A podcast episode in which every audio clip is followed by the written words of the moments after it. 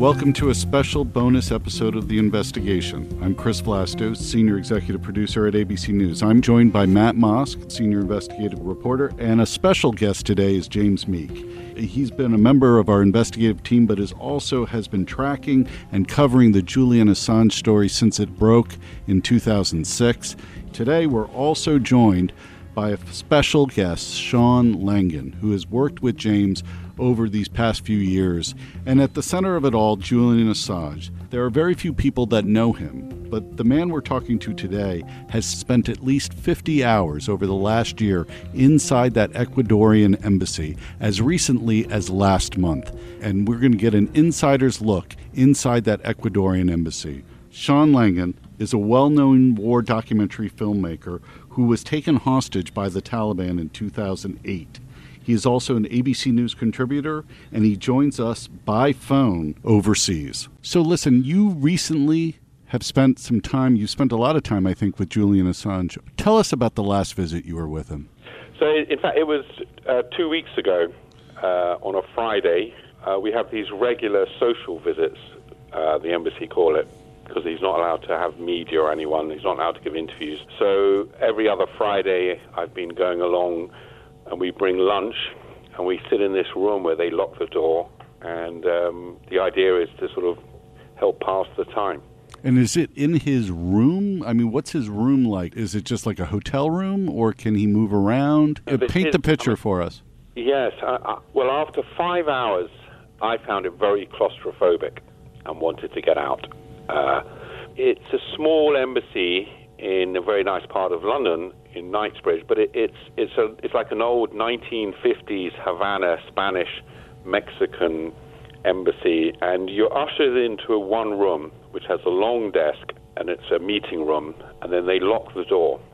And then he, he's uh, blasting music, right, Sean? There's one window, but that's got mesh on it to stop electronic eavesdropping, so there's no natural light. There's also uh, cameras, CCTV security cameras, so you're being filmed. And then Julian Assange, for his own reasons, to to counter the the, the measures, this recording, filming, he he puts on music. So you sit there for five hours in one room, and they they lock the door.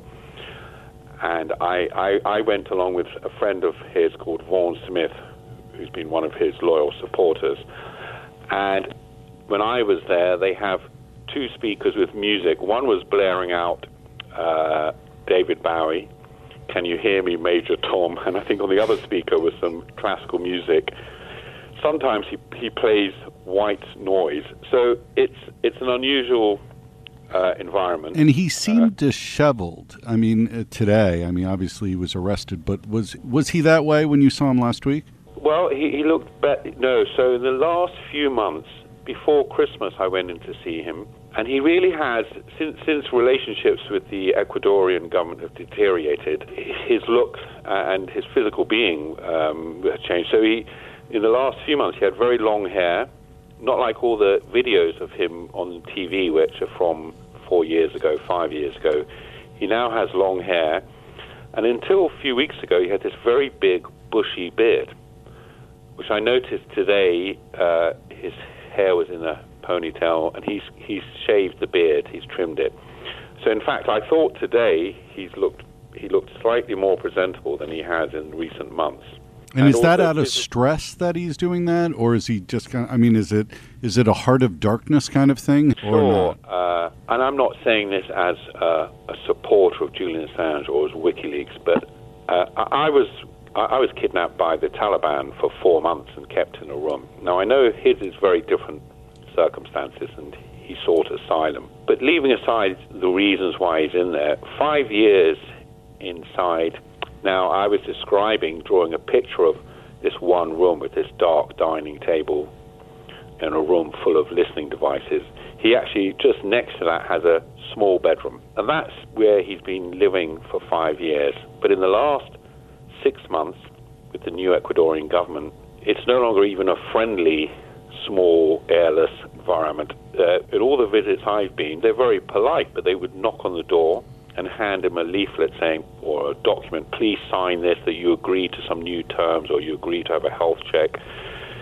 So, going back to your question, that takes its toll. You know, since Christmas, he's been expecting to be thrown out uh, and extradited, and physically as well, it's, it's taken its toll. I think not being with sunlight, not having sunlight, uh, lack of vitamin D. He, he was shaking hands. The last time I met him, he shook hands with his left hand in a rather limp way. I think he now has back problems, muscle problems. So yes, I'm sure it's it's uh, it's both stress stress related uh, and also just physical confinement has taken its toll. But he has been eager, Sean, to talk about his situation and uh, even you know some of the characters that have come before Mueller's uh, investigation, Jerome Corsi, Roger Stone, and so forth, uh, talking about the jet parked in Heathrow, the U.S. Department of Justice jet recently. Yeah.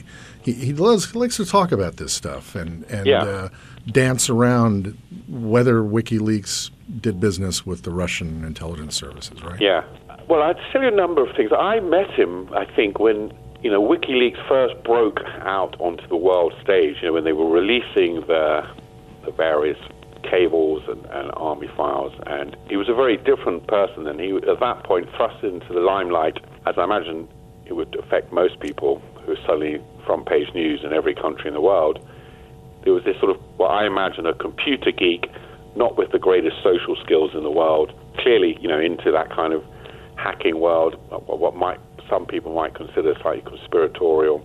The man I met in the last few weeks is, is very different. I, uh, and one thing that struck me is uh, that line that you know, through suffering one learns empathy, and he he now he looked me in the eye, which he I don't think when I first met him five years ago, this sort of computer nerd didn't make eye contact with fellow humans. And just to before I ask you a question about the the jet being there or what the Americans were planning, I, where I felt really sorry, where there is this human element to the story, because whether you like what WikiLeaks do or you don't, or whether you like him as a person or not, and I know there are very many camps divided on this. He looked me in the eye, and, and I could sense, and he said it. He had this real fear now, which I think is about to be realized of spending the rest of his life in a supermax federal prison in America. And what does he fear happening there? What will happen to him? What does he say? Well, there was two. So first of all, he did say he was worried if he was in a normal American prison being beaten up. And then I said, well, the chances are you're more likely.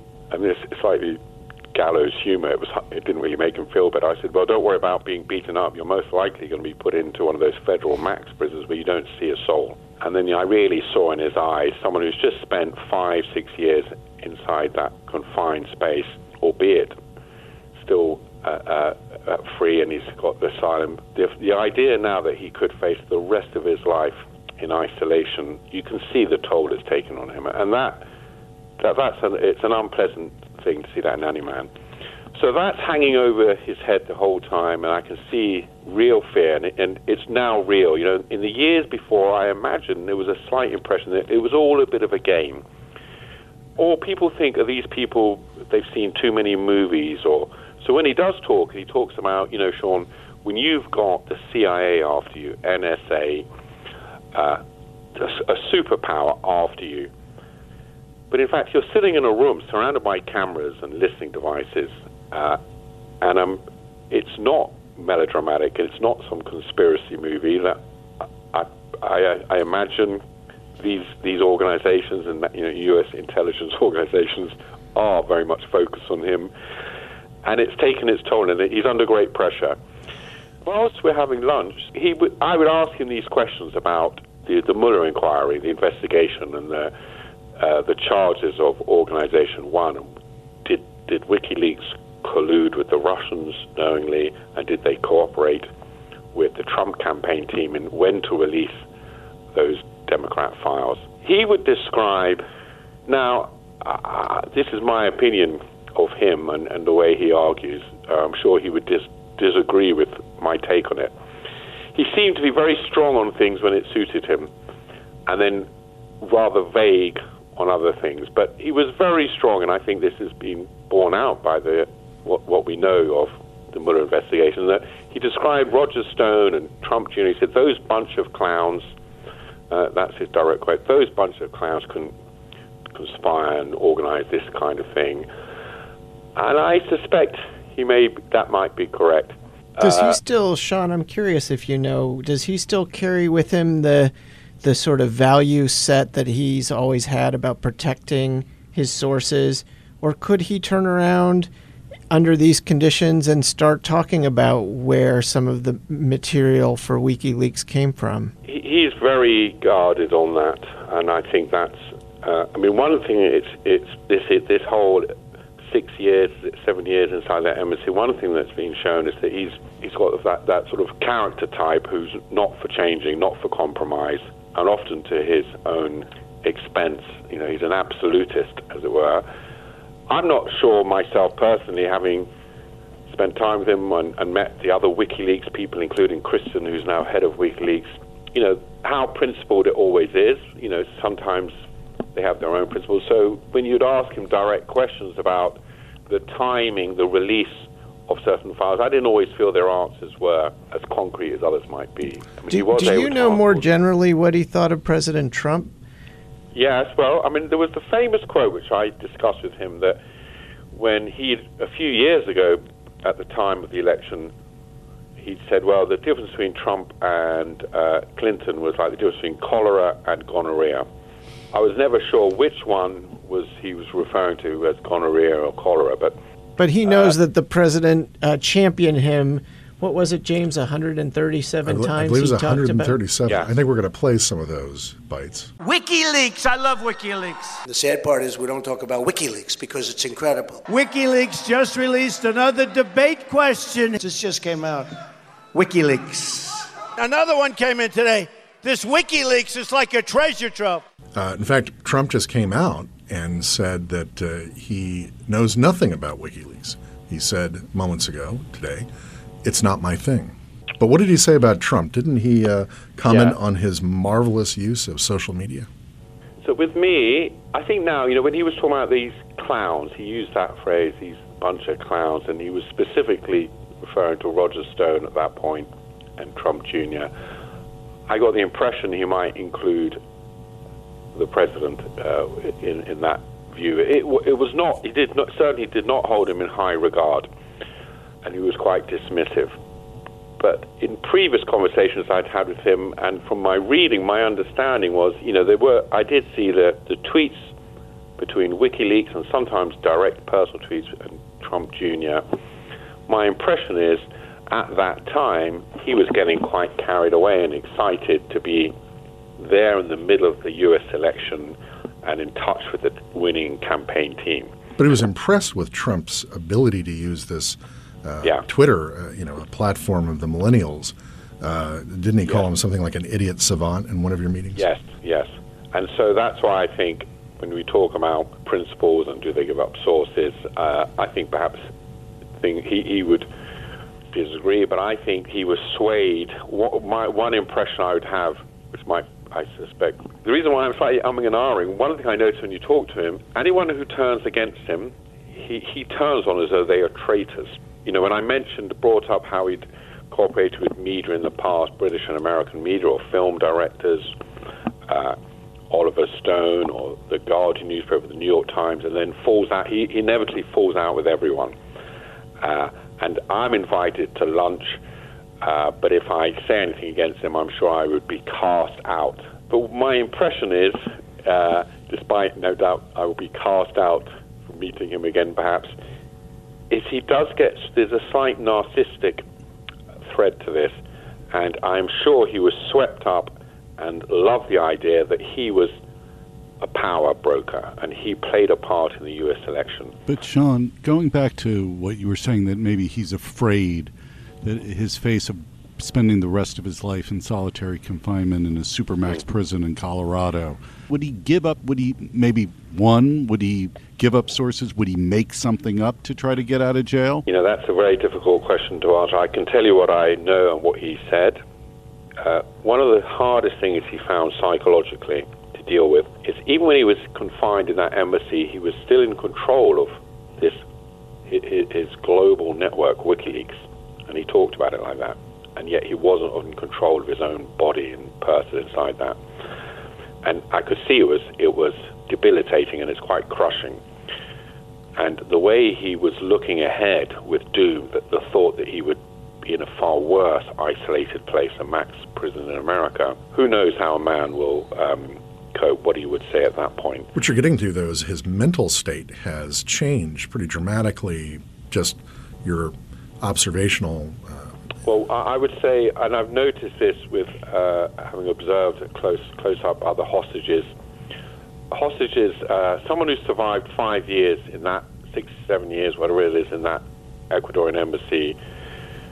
Uh, there's an enormous amount. There's uh, incredible strength uh, and reserves. So, if if it's well known amongst hostage kidnap captivity psychologists if you last that long, you develop this thing where you can keep going. The real trouble happens if when you're let out and you try and revert back to life in the free world. So in fact, so even though I said it's physically and psychologically taken its toll, that doesn't mean he wouldn't keep going in that. So I think he's capable of lasting them out. Sean, could I ask you about the Russians have put out a statement uh, from the Kremlin today condemning his arrest, and uh, I think we've heard when he was uh, before he was confined in the embassy that uh, he denied the Russians were involved in leaking material to him. Did yeah. he shed any more light to you on his relationship with the Russians or his plans to potentially go to Russia? Over the courses of these lunches, which lasted for five or six hours, I would occasionally ask questions, and he was happy to talk about them. You know, he denied uh, specific questions I'll give you just for the quick rush ones. He denied releasing uh, the Podesta Democrat files two hours after the, the grabbing video. He said that's incorrect. He, he was going to release that, and if you check the WikiLeaks statement, uh, it wasn't it wasn't to help Trump. On the Russia front, he issued denials um, uh, on pointed questions he would say no. When he said no to things, he, it was more like shutting down conversation than an expansive denial. But you asked about his, the communications with Guccifer 2.0, which Mueller, in an indictment of the Russian intelligence operatives, references. And he said something to you about the fact that they WikiLeaks were not the only ones talking to that persona online. Exactly, and that I took to be a non-denial denial that in fact he was saying yes, he had. That was an admission that he had been in communication with Guccifer too. And his response was, why Reuters and AP and others had uh, been in communication with them, so why pick on WikiLeaks? So that wasn't a direct denial, of talking to Guccifer too. I'm trying to imagine his day in court in the United States if that day comes. I'm curious, Sean, what you think he will be like when he shows up at the courthouse, if he appears on the stand. What, what do you expect?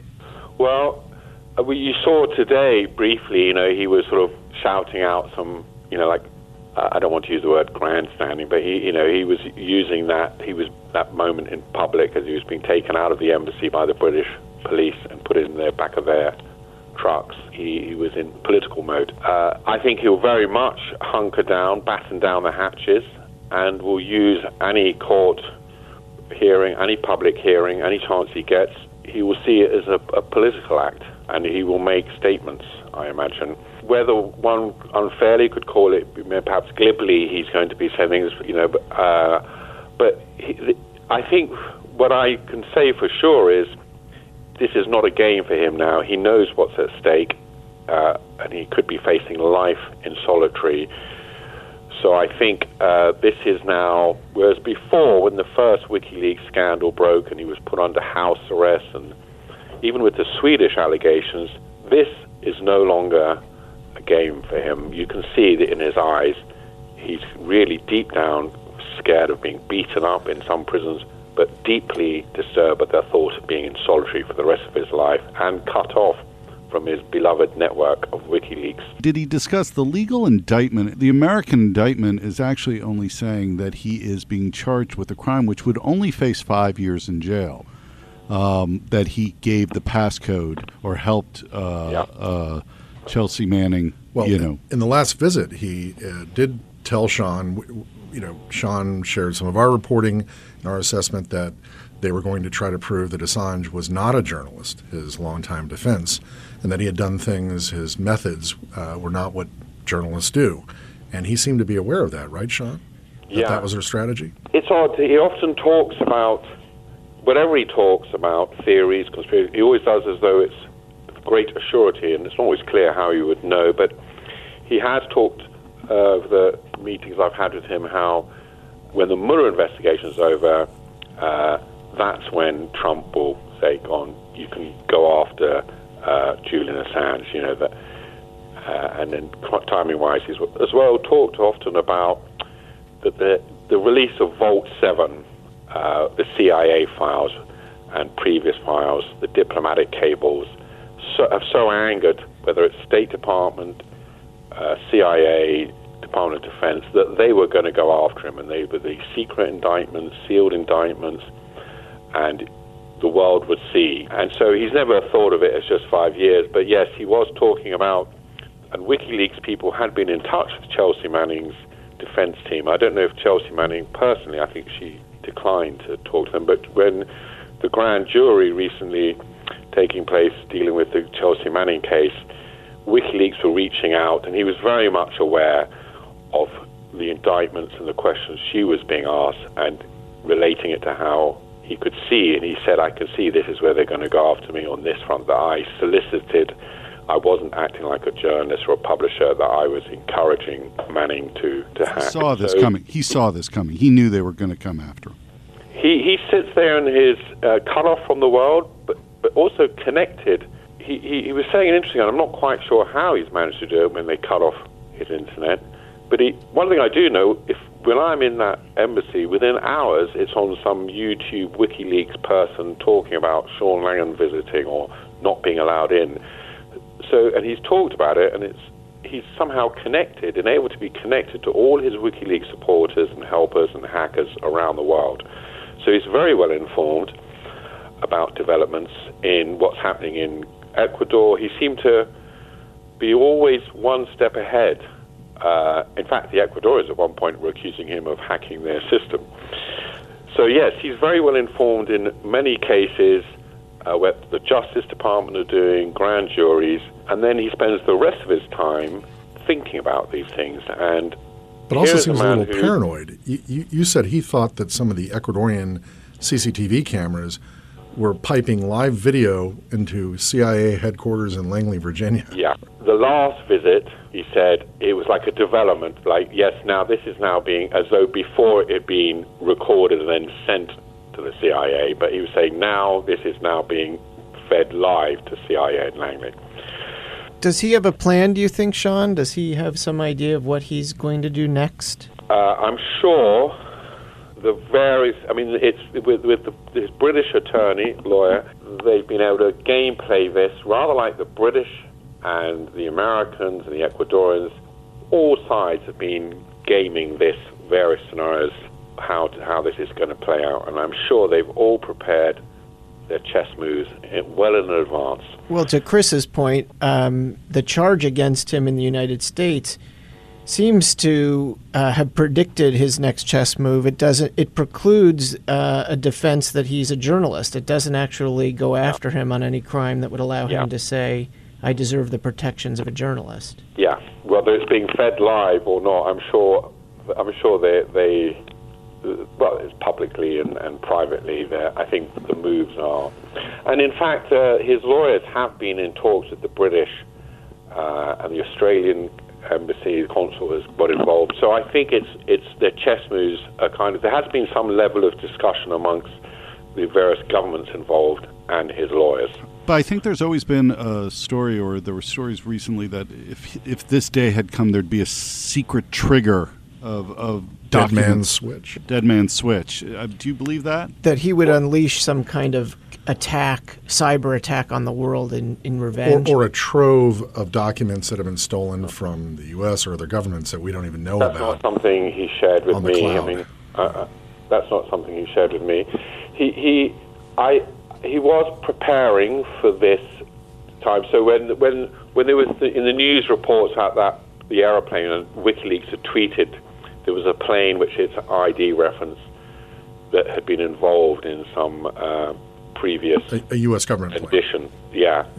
Uh, and he was thinking aloud, musing on the possibility as we were having lunch that that plane may be there at British airport waiting to render rendition him to America. And of course, it didn't happen. And I asked him at that point, well, you know, are you prepared for just in case, you know, the British, the Americans come and you're on a plane? And he said, well, you know, I've made some preparations and I've recorded. Uh, he, he, he explained what he has done is he, there's probably a, a, a statement, whether it's audio or printed or visual, I don't know, a prepared statement that they would be able to release in the event that he's incommunicado. No, one other story that uh, came up recently, and I think it was the Guardian newspaper, correct me if I'm wrong, about Paul Manafort and his visits, possible visits and meetings that he had with uh, Julian Assange. Do you know anything about that? Yeah. So that was one of the examples I was talking about earlier. On some things, when he's on strong ground, he's very adamant. Uh, and, and he's not so adamant when he's, I think, on shifty ground. So he was very adamant saying, and I, um, I'm not sure I can use this word, he said, that's bull. Never met him. Uh, so he strongly denied that.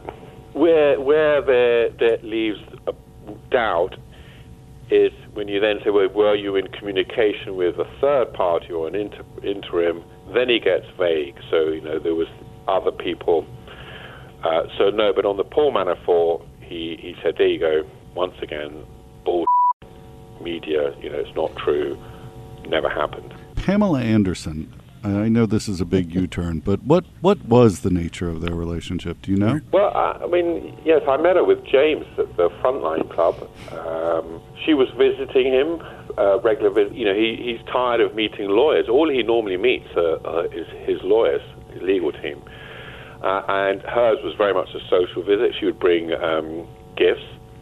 Uh, now, one thing I could answer, you haven't asked me directly, is I do know the Ecuadorians don't allow overnight visits. So I think hers would be a social visit like mine and Vaughan Smith's. And can I just ask, because just to set it straight, there have been all kinds of reports about the conditions uh, that he's under and that he's put feces on the wall or that he doesn't do any dishes or that there, there are cats running around cat. feral. Yeah. Can, can you shed some light just on what it actually looks and Yeah, smells it- like you know, in there? Smells It, like. it, it's like a gilded cage, but a, a cage is a cage is a cage. So, you know, the, the actual embassy is a very small little, like a local consul, and with very sort of old fashioned 1950s dark Spanish Mexican furniture. And there's this one room where you sit at a table, and he has this very small bedroom next to it with a, a small single bed.